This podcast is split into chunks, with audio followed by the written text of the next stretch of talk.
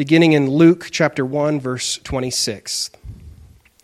In the sixth month, the angel Gabriel was sent from God to a city of Galilee named Nazareth to a virgin betrothed to a man whose name was Joseph of the house of David. And the virgin's name was Mary, and he came to her and said, Greetings, O favored one, the Lord is with you.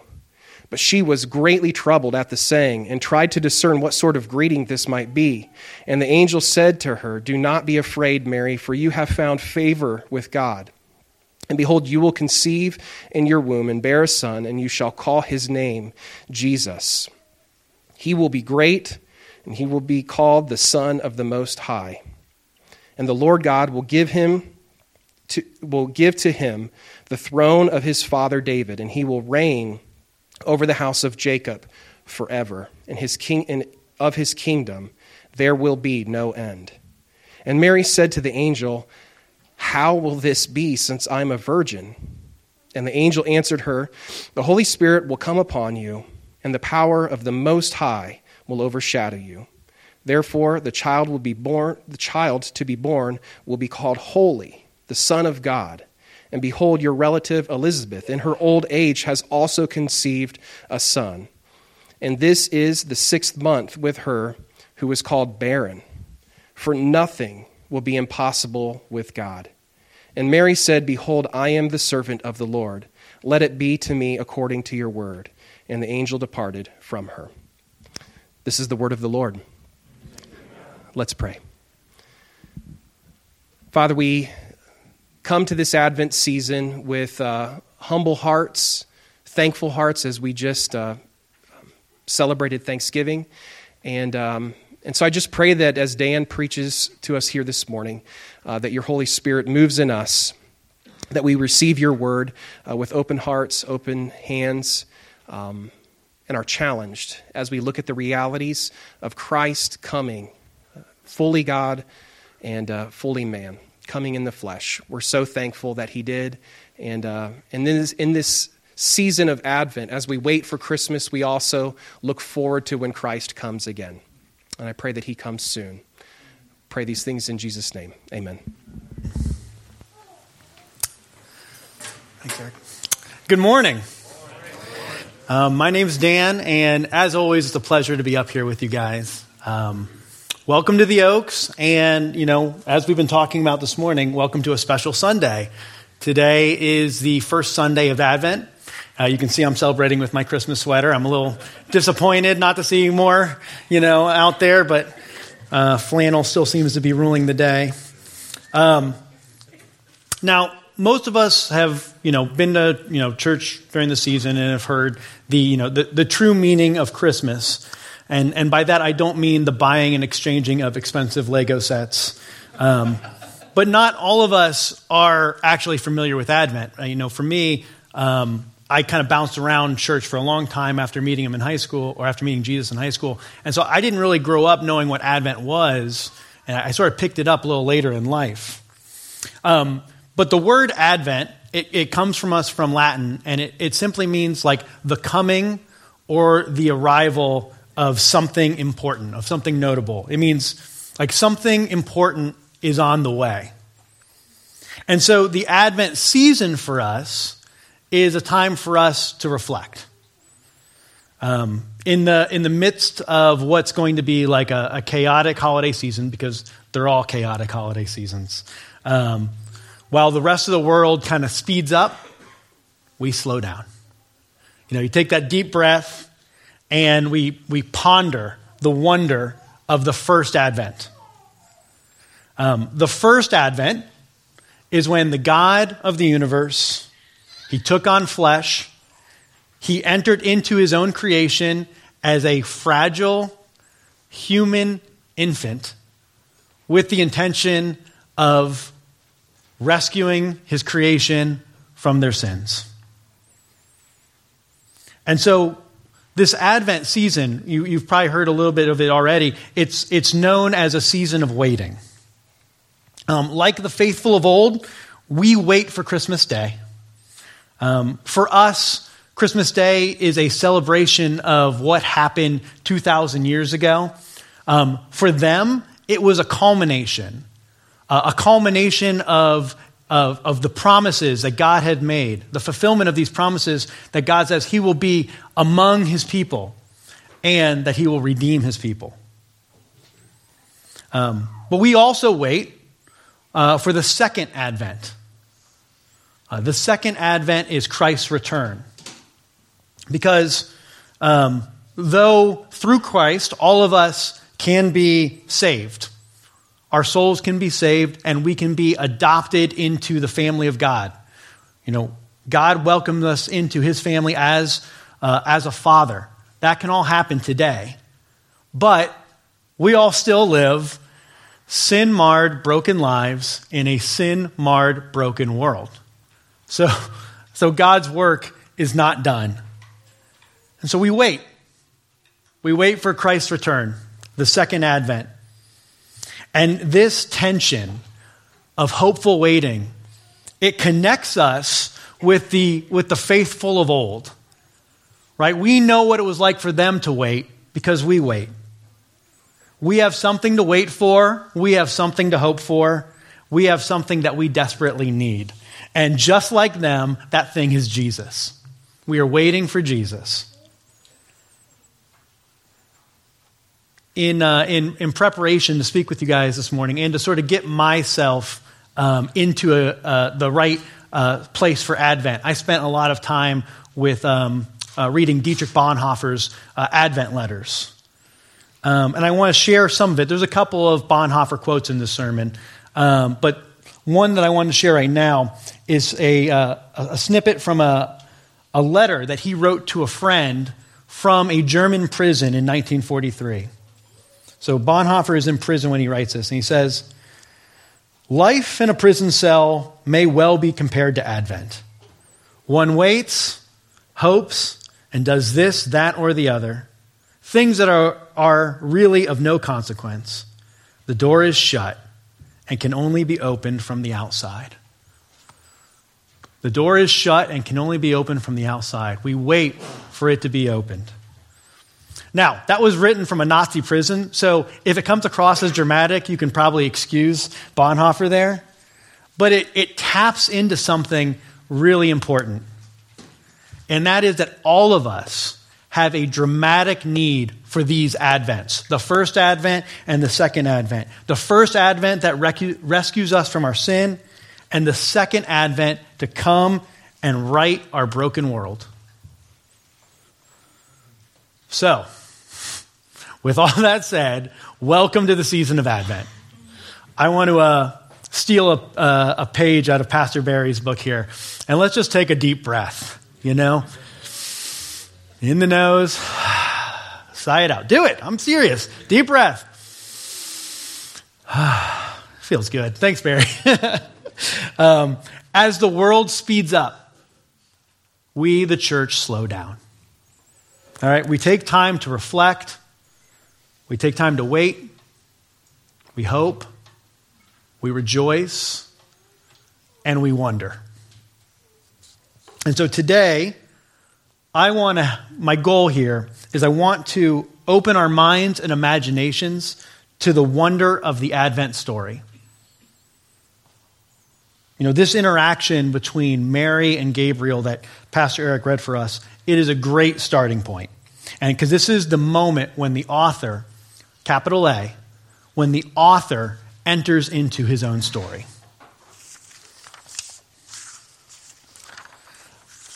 Now, before going into the specifics of, of that interaction, I want to zoom out and try to look at the story of Jesus' coming with fresh eyes and see if we can reclaim some newness and wonder. Because newness and wonder are uh, rare commodities for us who are getting a little older in age. Um, but our children seem to be overflowing with them. Um, my, my daughter, Lily, uh, is a great example of this.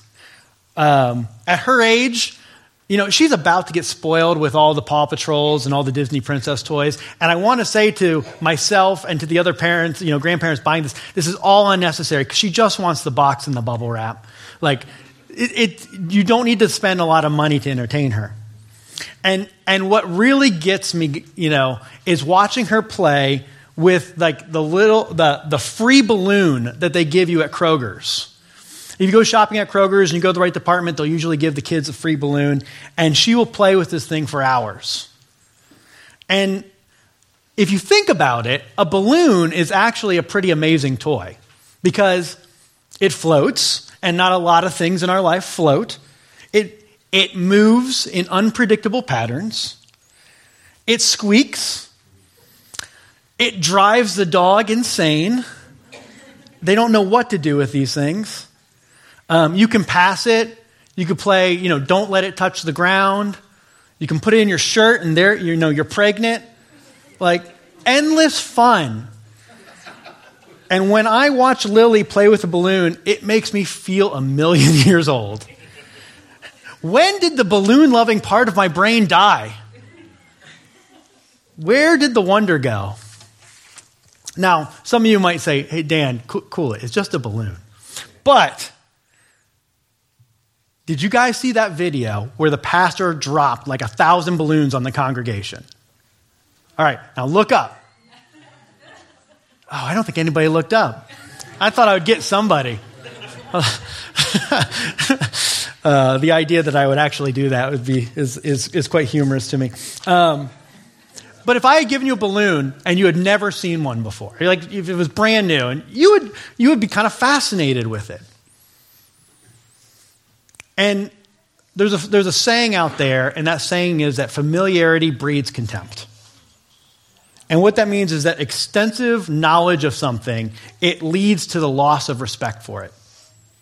I think this is the reason why Christmas lights and eggnog delight us, is because we only have them for two months. If we had them year round, we would be sick of them very quickly. And here's my point a lot of us come to church week after week, and we hear the story of the gospel, which is exactly what you want to hear when you come to church. You hear about Jesus, who became a man and who lived the life that you should have lived, and then he dies the death that you deserve in your place to reconcile you to God. That's the story you hear week after week. And you need to hear that. And we need to hear that every single week. But our nature is that if we hear the same thing week after week, it can start to wash over us we can lose the newness and the wonder. And what I want all of us to recognize, what we need to understand, is that to the non Christian world, to the non believing world, to the secular, to the people of other faiths, to that world, the Christmas story makes no sense. It's, it's silly, it's a fairy tale. This is not how a God behaves.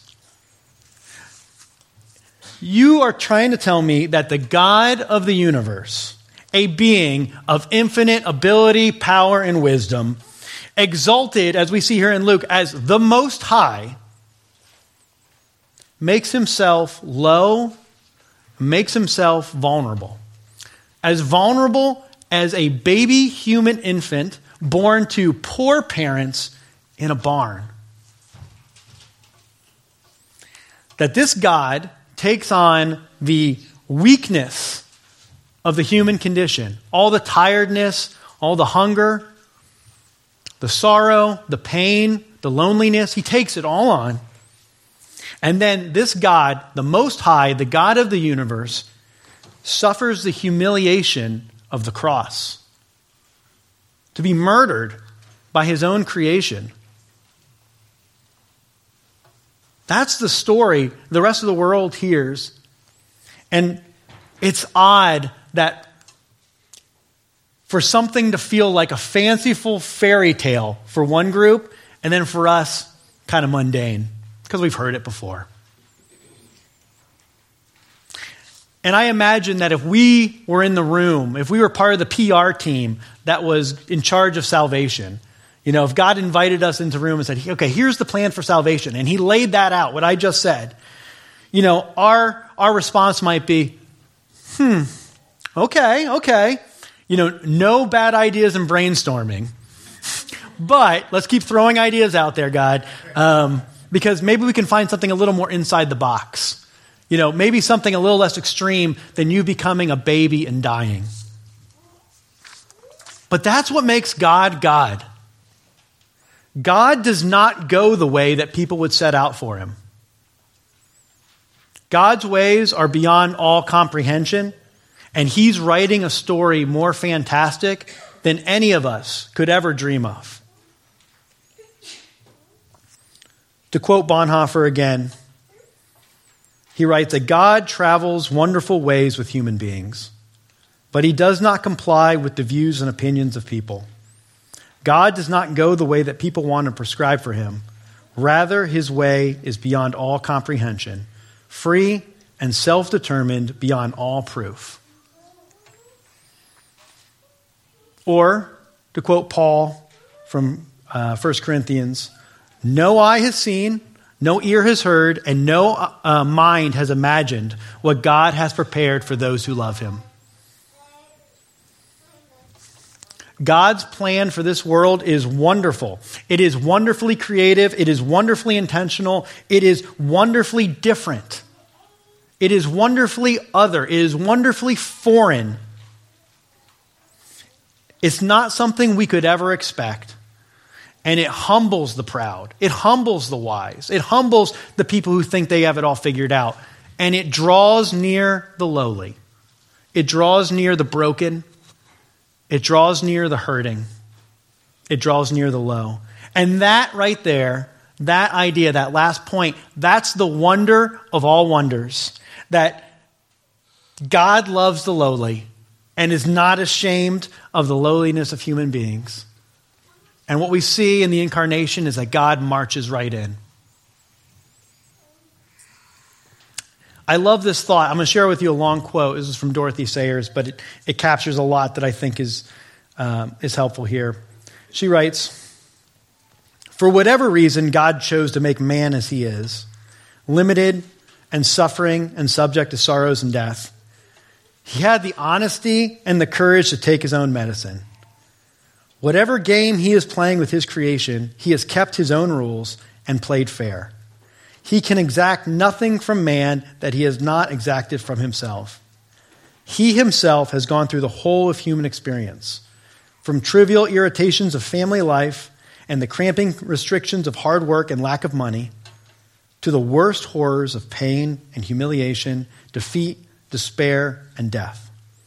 When he was a man, he played the man.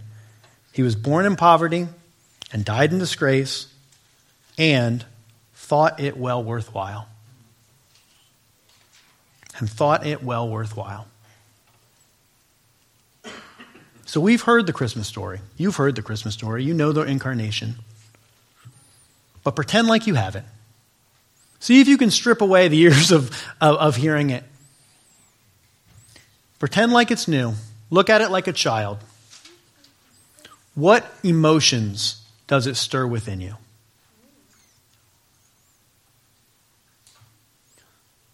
Do you get wonder? Do you get gratitude? Do you get amazement? This Advent season, let's. We want it to be about all the things that we love wreaths and calendars and, and beauty and art and family. But before we can dive into those, before we can fully appreciate those things, we have to reclaim a sliver of newness and wonder.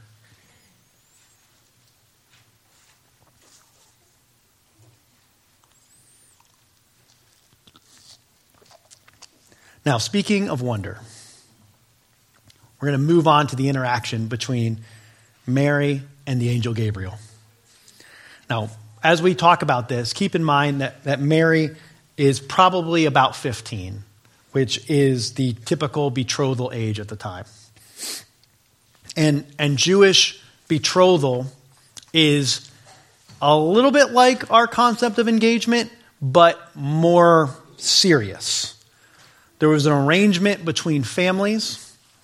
Um, it was a legally binding arrangement. It could last up to a year, where the man and the woman, the future groom and the future bride, um, would basically be considered husband and wife in every way except physically. They'd be considered husband and wife in a legal sense, but not in a physical sense, not in an intimate sense, hence Mary being a virgin. And this explains Mary's uneasy reaction. And, and Mary is the first person in history to look at the Christmas story and say, Wait, I've got questions. And this touches on a topic that I covered when discussing Gideon in Hebrews 11 a couple of weeks back. We, ha- we need to see Mary as a whole person, right? She's, she's heart and head. She's, you know, intelligent, emotional, spiritual, intuitive. She's not divorced from rationality. So when this plan is presented to her, she naturally raises some questions and has some doubts. And I think sometimes we suffer from historical bias where we think we were just like way more intelligent than anybody in the past because we have iPhones and they didn't. So obviously, without Wikipedia, how could anybody ever live up to our intelligence? And that's like that's bias. They had the same IQs that we did. Even back then, they knew a pregnancy takes about nine months, and they could do the math and say, well, they were married on this date, and the baby was born on this date, so they would figure it out. Despite being young, Mary would know that A, virgins don't have babies. B, Joseph and his family are going to be rocked by this. This is going to be a big deal. And this would likely break that legally binding marriage agreement. And C, whether Joseph leaves her or not, in that day and in that age, it becomes very hard for a woman who has a baby before being married. She was going to carry a stigma potentially for the rest of her life. So you can imagine that this encounter comes as quite a shock. On one hand, you have an honest to God angel, and, it, and he's telling her, You're going to be blessed with a son, a son of the Most High, a, a king whose kingdom will never end. And that sounds incredible and fantastic. But on the other hand, it's impossible. And it's dangerous. And it triggers Mary's doubt.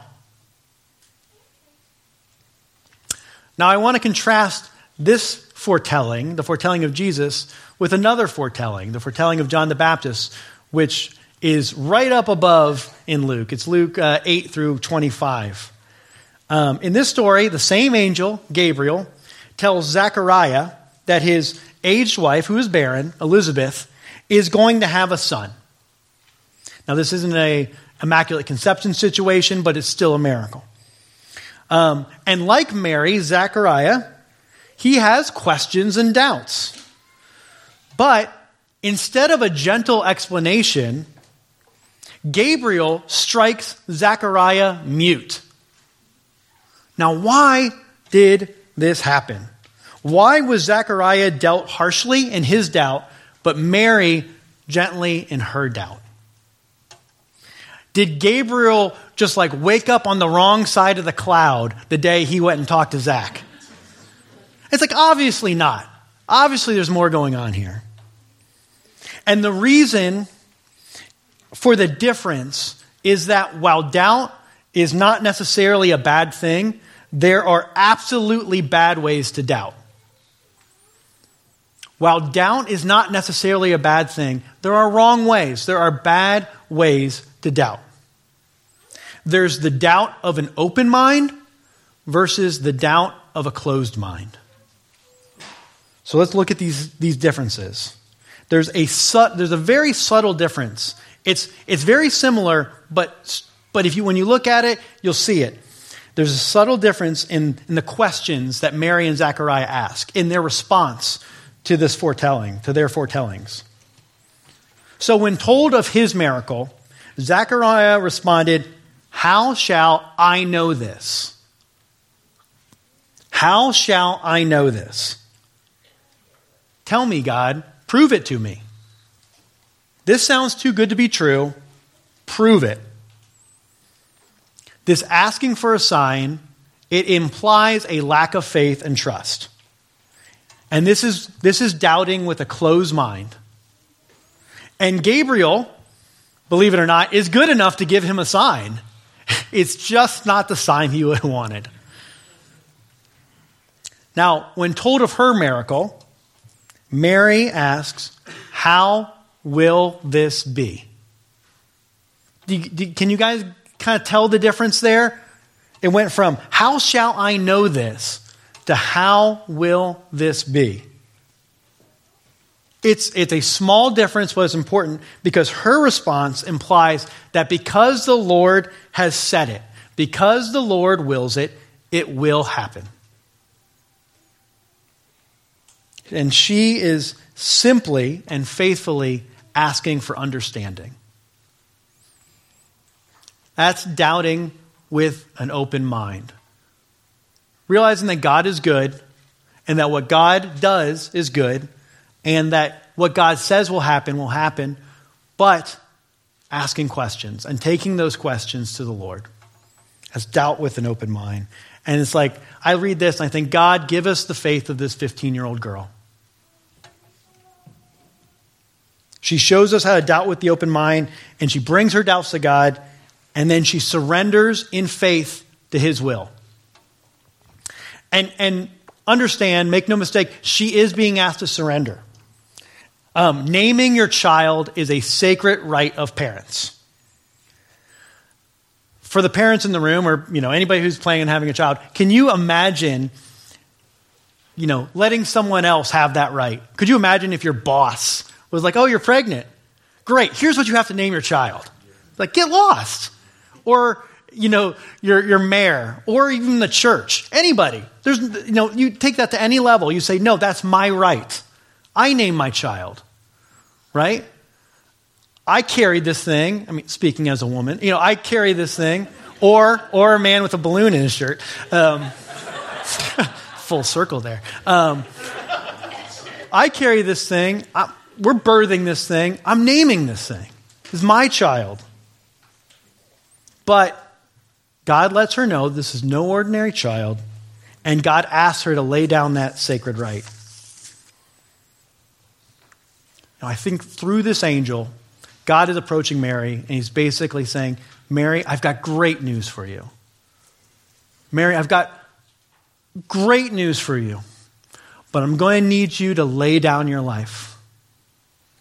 I'm going to need you to put aside whatever security you had thought you had thought you had built up for yourself. I'm going to need you to drop whatever ideas or visions of parenting you thought you, were you had. Let go of the story that you're writing for yourself. I, Mary, I need you to surrender all of it. All of it.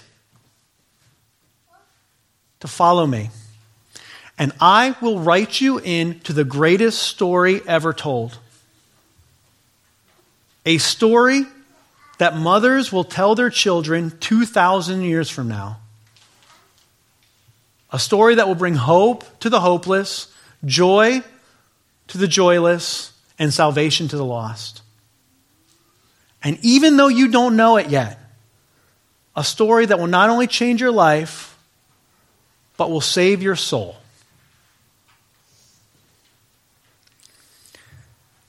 And despite her doubts, she responds in verse 38 I am the handmaid of the Lord.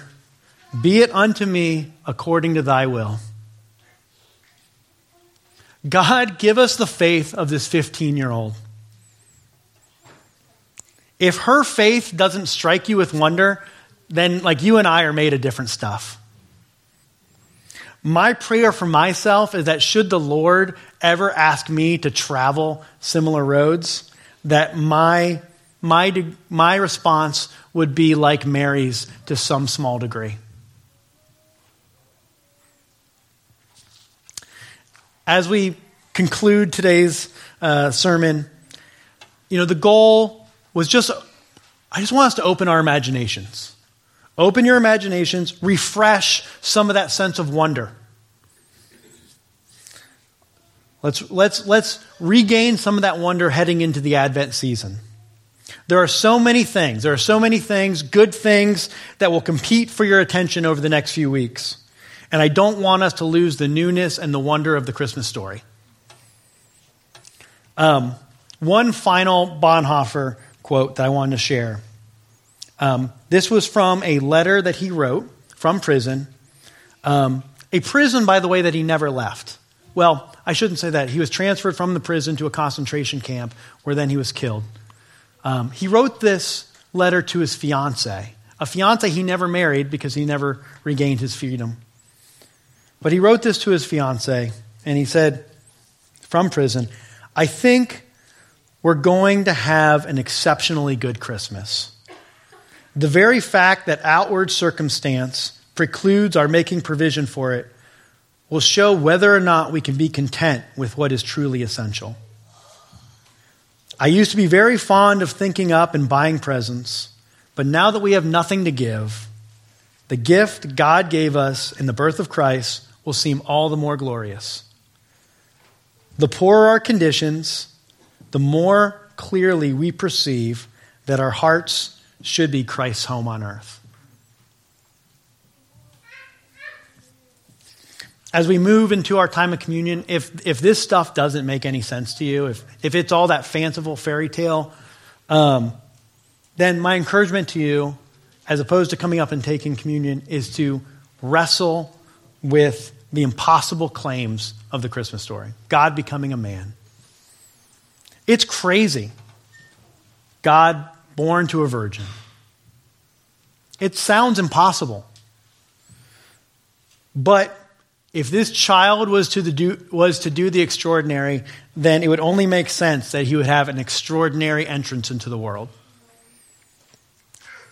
Now, for, for those of us who are trying to make um, our hearts Christ home on earth, maybe we're trying and we're failing, but we're trying. You're invited to come up, take a piece of the bread, which represents Christ's body broken for you, and dip it in the wine, which represents Christ's blood spilt for you. And let yourself wrestle with the tension of waiting, and let's reflect on the wonder of Jesus' birth, of Jesus' life, and of Jesus' death, on Jesus' work on the cross to save you. Will you pray with me?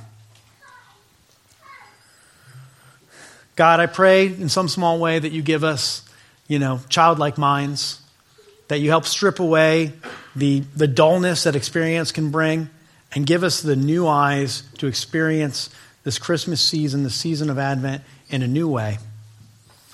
Lord, help us um, wait um, longingly uh, for Christmas Day um, and connect to the, the, the faithful who waited for you who waited for you to come and reconcile um, and set uh, our souls right. And Lord, help us to wait well for, um, for you to return and come and set our world right. God, thank you for an example like Mary. Um, Lord, may her uh, faith continue to inspire us. We love you. Amen.